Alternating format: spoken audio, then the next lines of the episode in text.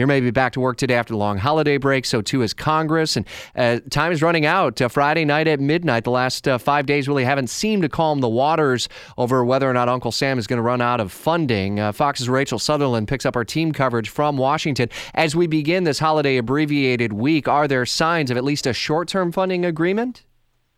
Well, let's see when lawmakers come to town. It's looking more and more likely like there could be a government shutdown midnight on Friday. Our producers on Capitol Hill are signaling it doesn't look good as far as getting a deal in time, although they could pull something off, and if they did, it would probably be another short term fix that would get us another month or so.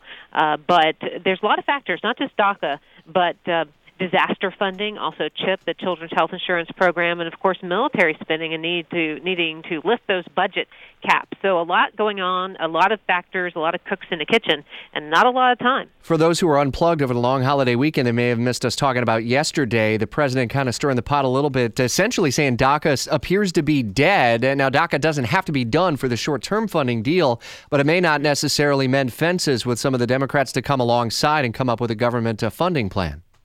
That's right. And now there's argument over exactly what was said in the meeting. He's calling Dick Durbin Dickie Durbin on Twitter, saying he misrepresented him. Durbin is standing by what he said about the meeting. So all this is is, is playing out as the drama unfolds over DACA. So there's multiple storylines going on. Yeah, no clear path forward on the budget, DACA, and more. That's Jamie Dupree's top story in the news 104.5 WOKV app. Catch up with Jamie there. We'll catch up again with Rachel Sutherland from Fox News in Washington tomorrow morning at 7:40 on Jacksonville's Morning News.